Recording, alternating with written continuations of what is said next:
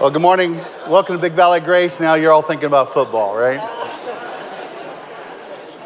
Well, it's good to have you here, and if you are visiting uh, Big Valley for the first time, uh, welcome, special welcome to you. Right after the service, my wife and I would be here, glad to meet with any of you and uh, pray with any of you. At the closure of all our services, give opportunity for uh, prayer. Uh, the altar room that you see just straight through those doors provides a wonderful place. We have prayer counselors would love to pray with you if you came carrying great burdens today. We encourage you to hook up with someone and let's pray and let's bring cast those things to the Lord and let's watch Him work in our lives. Well, today we begin a new series for the next four weeks entitled Renewing Your Marriage. And the tendency of all things, right, is, is to drift. if a salmon doesn't swim upstream, it drifts downstream. You don't paint your house, pretty soon it shows. And like in everything else, we need to take good attention to the thing that God has established and He has called good in our lives. It was He who has brought us together as husbands and wives. His purpose for us is much bigger than what we could ever imagine. We're going to talk about that in just a moment. Each of us has a unique story about how God has brought us together. And, and in this room, and as well as through this series, we're quite aware that there's lots of different stories in this room. Uh, some of you um, said goodbye and you fulfilled your vows to your spouse this last year. And you would dearly love to have your husband or wife with you. We understand that this series stirs up a lot of things, and there's loneliness and things that you're going through as you wait upon the Lord for whatever is the rest of your story. There's others that are single here today, you wish that you weren't. And there's another part of your story that might be a little bit different, but God is at work, and we'll talk about that in just a moment. Others are soon to get married. In fact, I wonder is there anyone in our auditorium? Uh, are, are you engaged to be married? Anyone? Would you raise your hand? Hey, there's a few right up there. Great. Any, anyone else? Hey, let's celebrate them. Congratulations. And Lord bless you and pray the message has a great ministry to you. And uh, how about those? How many of you have been married for, uh, let's say, less than five years? Uh, one to five years. There's a few of you. Raise your hands nice and high. Congratulations. Good. Glad that you're here. Then there's another group, and I'm going to go a little bit bigger. From Let's just go from five to uh, 25 years. In five to 25 years? Good. Good. How about 25 to uh, 50 years? 25 to 50 years? I think we won, right? Uh, but you, you have celebrated 50 years or more of your marriage. Can I just see your hands? Would you appreciate these folks? Because you have been on a great, great, great journey. Great journey. At the, uh, when the service is done, let me invite you to go to the Nook. There are some tremendous resources. One of the things that has been very uh, wonderfully fulfilling to my wife and I is that we spend uh, nearly every day, not every day, but we try to, uh, and we will take a devotional similar to this. This one's called Walking with God by David Jeremiah. It is a 365 day devotional that includes scripture reading and some really great thoughts of his. Um, we, we, don't use this particular one, but there's others that are out there. Live in Grace and Walk in Love by uh, Bob Goff and Tim Keller and Kathy Keller on the meaning of marriage. There are a number of other resources. We encourage you to take advantage of them.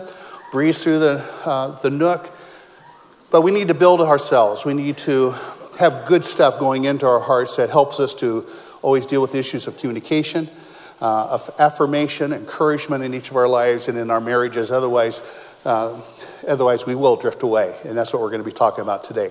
I want you to meet a couple, though. Now, over the next four weeks, we're going to get to know this couple really well. So turn your attention to the screens. We're brought here today by the love that Sarah and Davis have for each other. I can't believe I get to marry him. We're perfectly compatible in every way. Yeah, she just gets me, man. Someone to talk to all night long. Someone to talk to all night long. Early morning jogs. Sleeping in late. We'll spend the holidays with my parents. We'll spend the holidays with my parents. We'll have one well behaved daughter. We'll have four or five little dudes running around. He'll help me pay off my debt. I should probably tell her about all my debt. Is that important? We'll share a bank account. Obviously, we're gonna share a Facebook account. do I need to friend my in laws? Someone to do my laundry. Someone to do my laundry. Double income. Stay at home dad. Meal planning, of course. Take out. The city. The burbs. Mission trip. Ski trip. Blue. Red. Cat. Dog. Fries. Rings. Potato. Potato. Minivan. Motorcycle. Two words. Finished basement. Two words. Man cave. Oh, he's so smart. Do you think that birds wish that they had hands? We're going to be so happy. We'll be so happy. I'm gonna crush it at being a husband.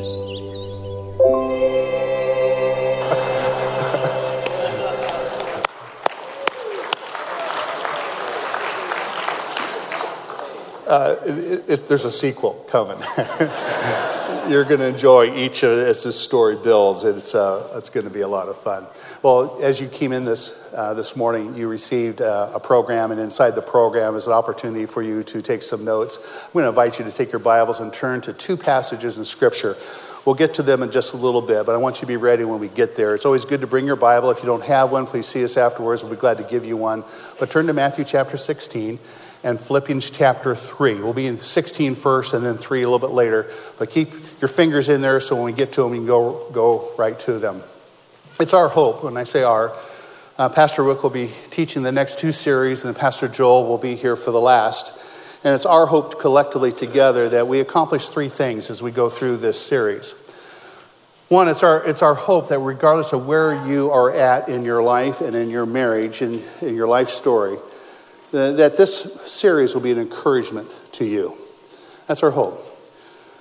And many of you are familiar with the passage Jeremiah 29. We're going to, and, and you'll notice there's a lot of passages of Scripture. We hope you take these home and, and, look at them. And if you're not familiar with them, highlight them in your Bible and, and begin to memorize them and take them to heart because it's, it's God's word here today. We're not going to be dealing with worldly psychology. We're going to be looking at what God has to say to us. His, his word is perfect and is true and is profitable in our lives for teaching and training and leading us in the way that He would want us to go. But Jeremiah says, the Lord says in Jeremiah 29 11 through 14, says, I know the plans that I have for you. And, and while he spoke to Jeremiah a long time ago, it's still true today. The Lord knows the plans that he has for you. Uh, your life and your birth, you're his workmanship. Each one of us have been created for greater purposes than we might ever know. And so the plans that he has for us are not for calamity, but for a future and a hope. And what I like about that passage of scripture in verses 11 through 14, he says, And then you will call upon me, and you will find me when you seek me with all of your heart. And I love that promise that when we seek the Lord with all of our heart, we will find him. And so wherever you are at today, wherever your situation is, there's no situation, no story here today that's too dark, too far away from the Lord. He's nearer and closer than you may think. And some of you, you may even relate to Matthew chapter 8 when Jesus is in the boat and asleep at the front of the bow with his disciples when they encounter the storm. How in the world he could sleep during a storm, I don't know. He must have been really, really, really tired. But his disciples wake him up and says, Lord, don't you care? And you may be in a situation where you feel like you're in the storm and you're wondering, Lord, don't you care? And he does. And he says to the disciples, Oh, you of little faith. And he calmed the storm. The disciples wondered, Who is this man that just by saying it could calm the storm? The Lord has a plan for each of us. I want you to feel encouraged today as we go into his word. I want you to grab hold of one of these verses and apply it to your life. Hope that this series engenders hope in you. Uh, that, um, that you would see God's mighty hand in each of your lives, no matter where, again, you are at, and even in relationships that are just beginning that you establish your home in the Lord and you would watch Him work and you recognize that He is the one that is work in us to complete us to become like Christ. And the passage in Jeremiah is one of my favorites where Jeremiah says, Oh, behold, the Lord God, with your outstretched arms and your spoken word, you made the heavens and the earth. Surely nothing is too difficult for you. And that is a good reminder because when, when things look really dark, it's good to remember that the one who spoke the worlds in existence knows the number of hairs you have in your head. He knows when the sparrow falls out of its nest. He knows exactly what it is you're going through, and He's carrying that burden with you. He's walking with you. His rod and your staff will be His comfort as you walk through these deep and dark valleys. But, folks, there is always hope because it's in the Lord's hand. The battle is His as we lean upon Him. And lastly, I hope that this series challenges you. And I've met some that have said, hey, I don't need this. Our marriage is perfect. they said, we need to work on some humility. but, but, but it's true. It, it, this is for all of us. Now, all of us need tune ups. All of us need to look at His Word and say, Lord, I, I don't want the enemy to even to get a little bit of a foothold into my life. Solomon in the Song of Solomon says we need to grab those little foxes that are tearing up our vineyards, and we need to be attentive to the little things that might be eroding our trust, eroding our communication, and separating us and growing us apart. Things that seem to be really innocent that are causing us to go further and further away. And so there is a challenge here. And as we come to the conclusion, there's a challenge to examine our lives. And an unexamined life is a dangerous life. One of the things that hinders us in really examining our life is the issue of pride that says everything's good. Something wrong with you, but everything's good with me. and, that, and, that's not what, that, that is not at all what we, what we want. So I want to ask you this question What is the purpose of your marriage? It's a good question to ask yourself. As the Lord has brought the two of you together, what is, why did He do that? For Nancy and I, I was born and raised in Modesto. She was born and raised in Ohio, and through some unique circumstances, the Lord took me from here and put me back there. And by His divine appointments, we met, and it was all Him that brought us together. It was He who brought us together. Your story may not be quite as dramatic, but He has brought the two of you together. The Bible says that whatever God has brought together, don't let anyone separate, don't let anyone put that asunder. And so the unions that we share, even though maybe some of it was frivolous, is by God's good work. And He is establishing something that's brand new, that's different, that's never been seen before. That means that what Nancy and I enjoy is going to be different than what you and your wife or your spouse would enjoy. And that's okay. That's what he wants. He loves variety, he loves diversification and He's doing something unique in each one of our lives. But what is the purpose of marriage? It's bigger than companionship, though that's a part of it. It's bigger than building a family, though that's a part of it. The purpose of your marriage and my marriage is simply this that all things, including our marriages, exist to and for the glory of God. Everything everything on this planet, every relationship on this planet exists for one major purpose, and that is you and I exist to the glory of God. You and I exist for the glory of God. And what we mean by the glory of God is that He is exalted, that we stand before Him and we acknowledge His good work. We acknowledge that He truly is the King of Kings, He is the Lord of Lords, He is the wonderful counselor, He is the one supreme in each of our lives. It is His work, not ours and he receives all the honor, all the glory. Every marriage exists for that purpose. John Piper said that the biggest investment that a wife or a husband can make in their spouse is the investment that they make in their own souls, and that's true. Two unselfish people never divorce. Two unselfish people never divorce. And the biggest investment that you and I can make in each other's lives is investment that we make in our own souls. And that's what the heart of the, it is of this message here tonight. And so I want to go through some things that I think are just absolutely true. Things that span all cultures, all times, exist in all places, whether you live in Paris and other large metropolitan areas or you live in the jungles of the Amazon, these things are absolutely true. And so follow along with me as we go through these notes. It is absolutely true. And those of you who've been married for 50 years or longer, I think, would agree with me. And I think we all know this in our heart that unless the Lord builds a house, those who build it labor in vain. We were never made and never is intended that you and I would face this life alone, just my wife and I. No. This, you know what a three legged stool is? For any of you who've been milking, you know why you have a three legged stool? If you have a four leg, it, it can easily get off of balance, but a three legged stool is always balanced, it's always secure. And it's the Lord's intent is that we need to be a three legged stool. We need Him. we need Him. I don't know if you ever tried to sit on a two legged stool, it doesn't work real well, particularly for milking cows. but a three legged stool will always will have balance. And it's, it was really apparent to me early on, years and years ago.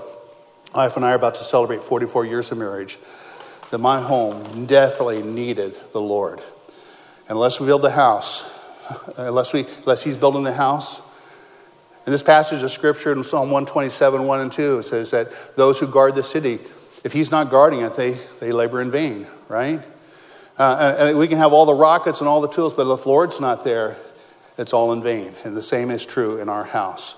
Jesus said that if we hear His words and ignore them, we're going to build our house on the sand.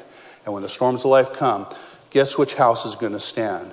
It's the one who hears his words, applies to the life, you'll be building your house upon the rock.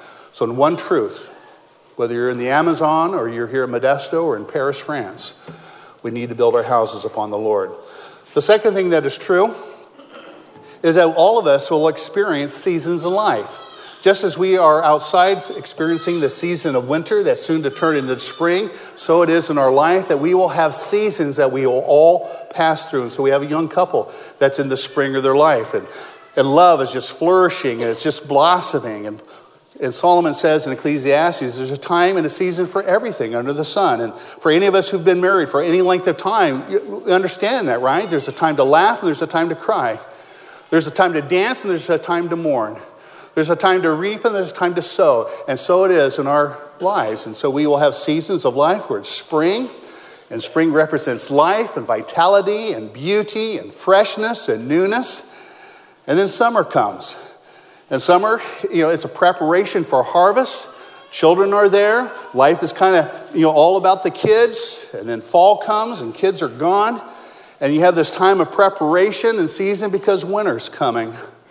And how you manage those seasons of life determines what your winter is going to be like. And some of you are in that season of winter. My mother and father are passing through that season. And just this year, they completed their vows that they made 73 years ago.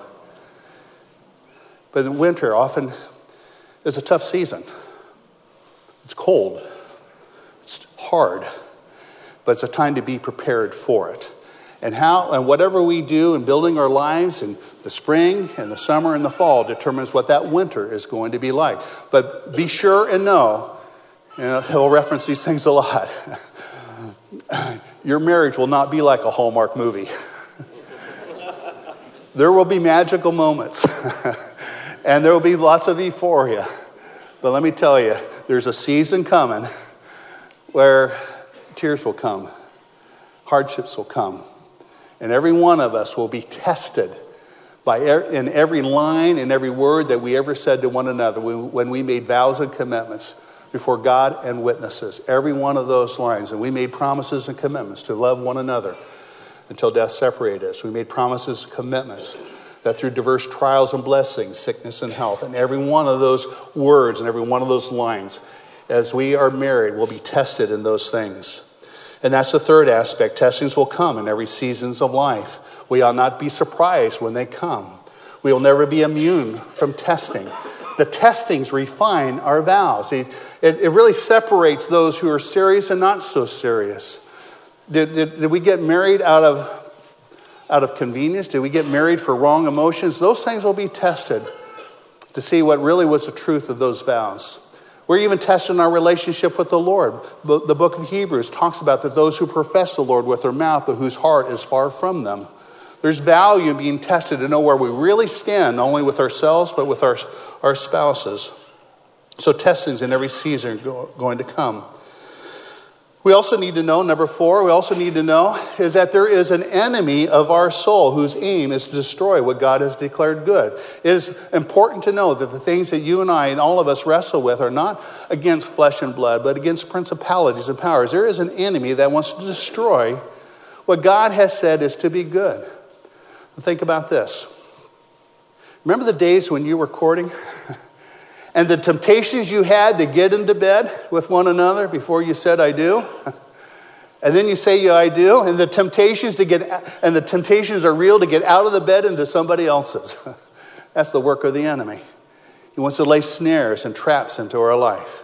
And as you watch movies and different things that our culture has to offer, it's interesting that much of, of wonderful couple love is celebrated outside of marriage, and then once marriage, almost every movie illustrates deadness of soul. And that's not whatever God has intended, but that's the work of the enemy. That's the snare that he wants to set. And so we need to recognize that there are going to be testings, and every season of marriage will not be immune. And there is an enemy that prowls about. He is looking to destroy. And boy, if he can get you, he can get your kids. And from your kids, you can get your grandkids, and on and on and on it goes. And so each of us are real targets for the enemy's work. We need to have the whole armor of God on. We need to be aware. We cannot go through life unprepared for what is before us. We need to recognize these things to be true.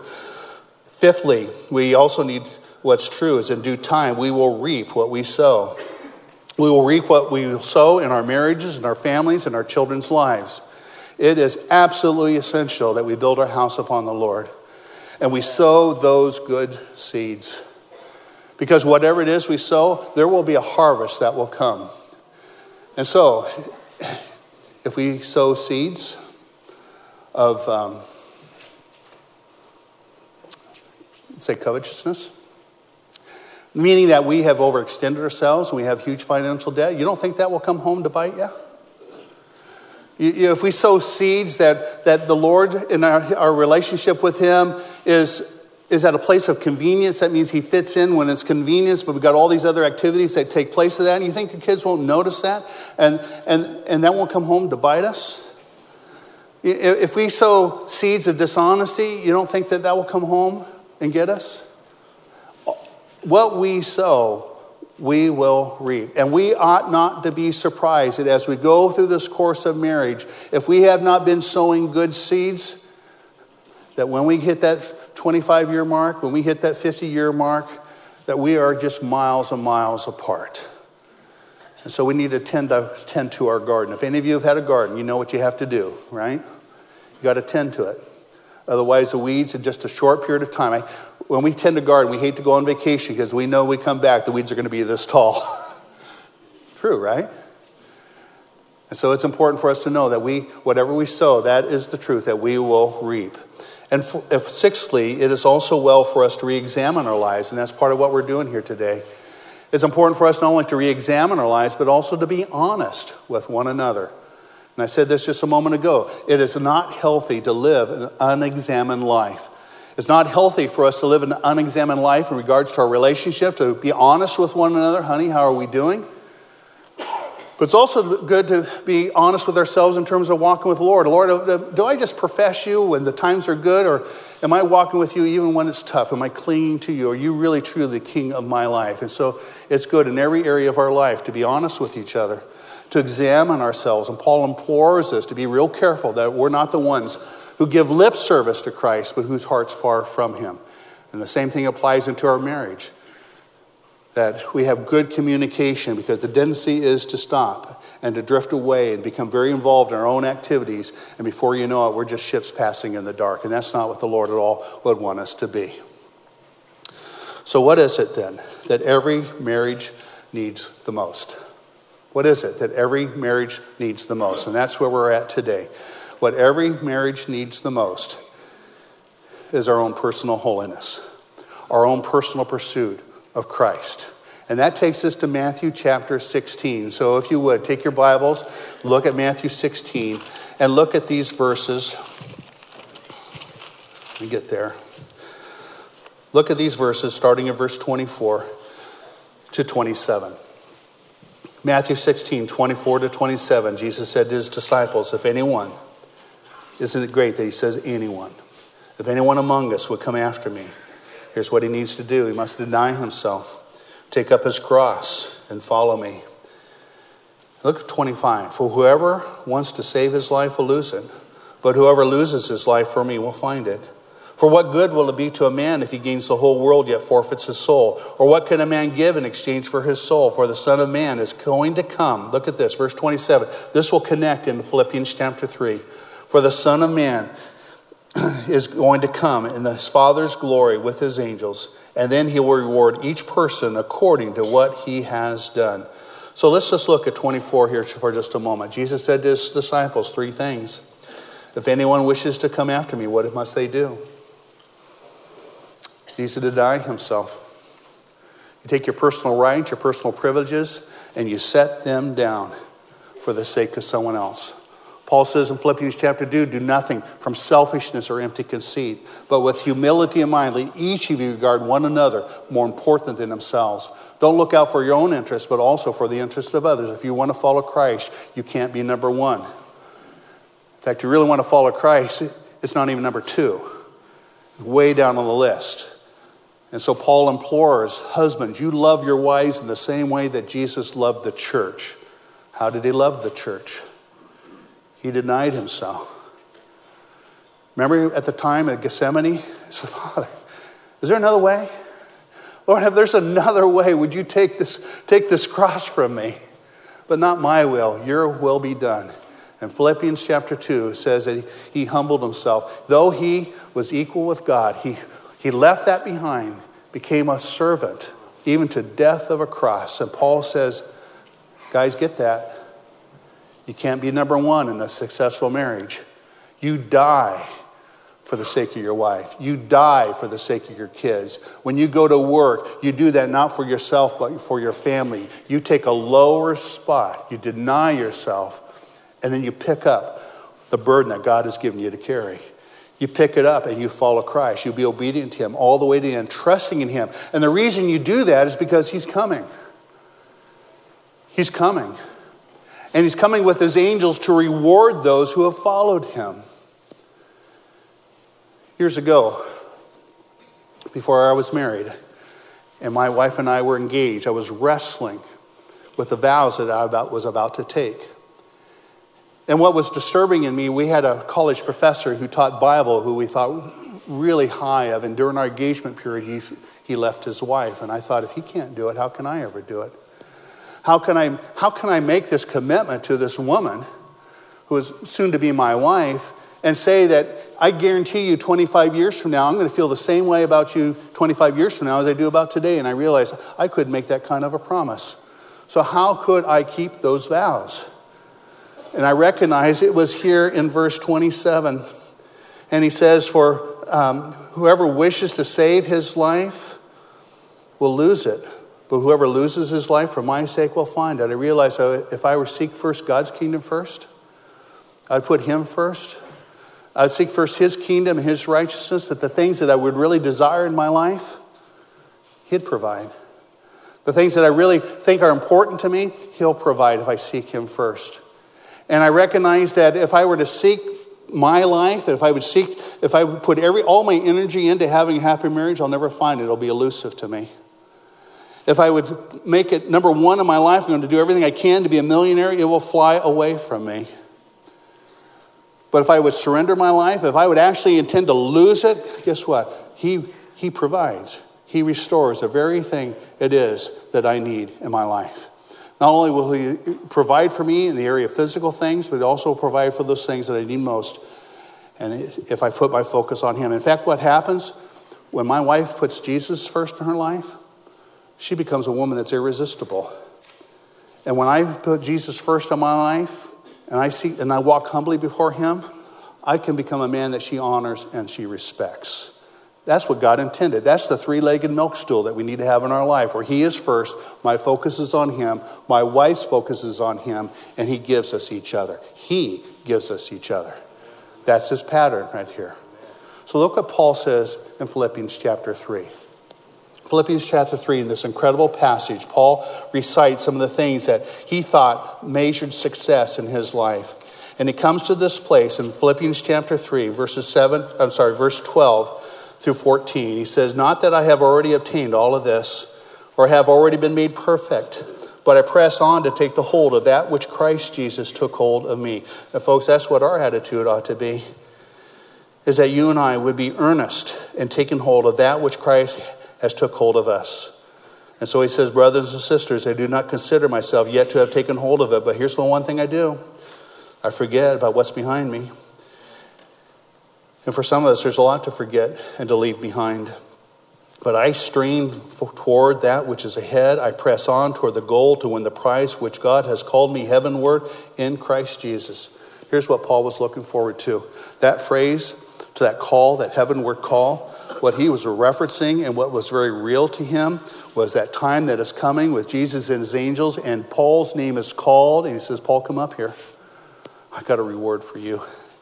And Paul comes up to the uh, Bema seat where awards are handed out, and he has Jesus put on that gold crown of righteousness and says, Paul, well done, thou good and faithful servant. When you look at Paul's life, all that he endured for the cross of Christ, the beatings, the times that he was shipwrecked, uh, the times that he was robbed bandits on the road and treated poorly, all of those times he said, Those are momentary light afflictions producing in me a great weight of glory. What drove him day after day after day was a day, I can't wait to see Jesus. I can't wait for him to say, Well done. And some of us are here in our marriages today. And I want you to look forward to seeing Jesus. And he says, Well done. Well done. I know it was hard for you to love that man. Well done. I know it was hard for you to love that woman. Well done. You did it for me. What we often forget my wife belongs to Jesus first. She's his little girl. I need to be real careful how I treat my, his, his little girl. Those of you who are dads who've had to give their daughter away in marriage, I don't know if you had this experience, but did you look at that young man and say, This is my little girl. You better take good care of her. Otherwise, we're going to have a conversation. Can you imagine standing before God and Him having to say, I, I entrusted you, my son. I entrusted you my little girl. thank you. Thank you. I know it isn't easy, but thank you. And it was that that drove Paul, looking forward to the day, being obedient to the Christ to the best of his ability, eager that time when Jesus, in front of all the angels, says, Paul, well done. And that ought to drive our marriages, that ought to drive our relationships as employers and employees. It ought to drive every aspect of it to hear Jesus say to us, Well done. So, how do we press on to Christ? Let me give you four things that I think are important to how we press on to Christ, as Paul described. The first thing is there is honest examination. Psalm 139 says, Search me, O God. Try me. See if there be any wicked way in me. It's a good prayer to pray. James says that if we confess our sins to one another, we will, we will be healed, but we need self examination. Matthew 7, 1 through 5 is interesting in relationship to marital relationships. In Matthew 7, 1 through 5 says, Be real careful about what you see in somebody else. That's like a speck compared to the big thing that's sticking out of your eye that everybody else can see. Why don't you take care of that first? And oftentimes in marital relationships, we're so hung up on what our spouse has done, not seeing our own thing right here that needs to be taken care of. It is really important that we be honest, that we examine ourselves, and we take the beam out of our own eye before we begin to be so focused on the speck that's in our spouse's eye. Secondly, is that we need to confess our sin to others and to God. Those two things are together. It's not just confessing it to God, but confessing it to others. This is where James says that if we confess our sins to one another, we will be healed.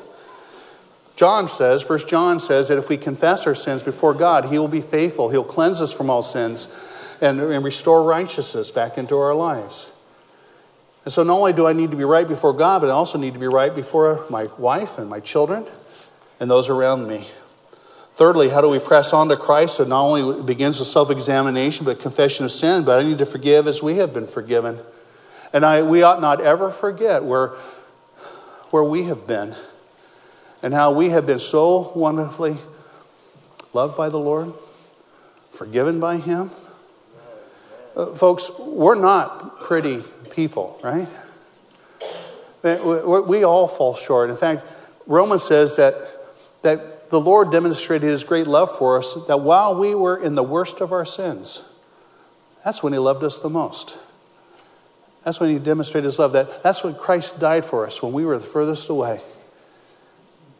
And he had compassion upon us. He was not willing that any should perish, but all, come to know, all to come to know him. We ought never forget the extent to how greatly that he has wonderfully accepted us and forgive us. How can we hold anything against somebody else? We need to forgive as we have been forgiven. Boy, that relationship in a marriage is essential that we live in a state of examination, confession, and forgiveness that keeps all things clean. And lastly, we need to walk daily in the Spirit. Walk daily in the Holy Spirit, not in the flesh. We need to surrender to His will. We need to wait on God in prayer. We need to avoid sin and we need to pursue the prompting of the Holy Spirit. That's what it means to walk in the Spirit. That ought to be our prayer every day even together as a couple, that together we would walk in the Spirit of God. We would follow Him in all of our things that we would have for us. And so here's the conclusion for today. In every message, we ask the Holy Spirit to work. And I ask Him to work even in my own life. Don't think that as myself or Rick or Joel, that we're immune from any of this thing. We're not. The enemy wants us just as bad as he wants you. We're attacked just like as you are attacked. We're afflicted just as you are afflicted. We are all in process, every, every one of us. And these things are very real. Is there a sin, sin that you and I need to confess? This is part of self examination. We need to be honest with ourselves. Is there something that I need to acknowledge to my wife or to my, to my uh, spouse, my husband? The, the truth is, there's no such thing as a secret, right? The Bible says, be sure and know your sins will find out. It's just a matter of time before truth comes to light. And one gentleman yet last night, in response to the message, an affair came to light that had happened 18 years ago, blew his marriage apart. It's just a matter of time. Boy, I, I told my boys, it's, it's better for you to come to tell me right away than for me to find out. And the enemy would love to keep things a secret, thinking that it'll never be found out. But the truth of it is, the enemy loves, and he just waits when the time is ripe. And the longer it goes where it's not said and admitted, the greater damage that it, that it does in relationships. We need to confess. We need to keep short accounts. We need to take those risks and to say, there's something I need to say. I need to ask for your forgiveness. You know what the one thing that really hinders this from really working? In Proverbs, Solomon says there's six things the Lord hates. No, no, no, there's seven. you know what's at the top of that list? It's pride. It's pride. Pride keeps me from being honest. Pride keeps me from confessing my sin. Pride keeps me from asking for forgiveness. And you see it. We see it in the political arena where a politician says, Hey, what I did, you know, if that offended you, I'm wrong, but. it's always that but that gives clues that they really haven't humbled themselves. Because true confession says, What I did, and this is how we even approach the throne of God, you are so right, I am so wrong. It's not because of anything else, there's no justification. What I did was wrong. Would you forgive me? The second part of it is we confess our sin. Is there a wrong that needs to be made right? That's taking care of business.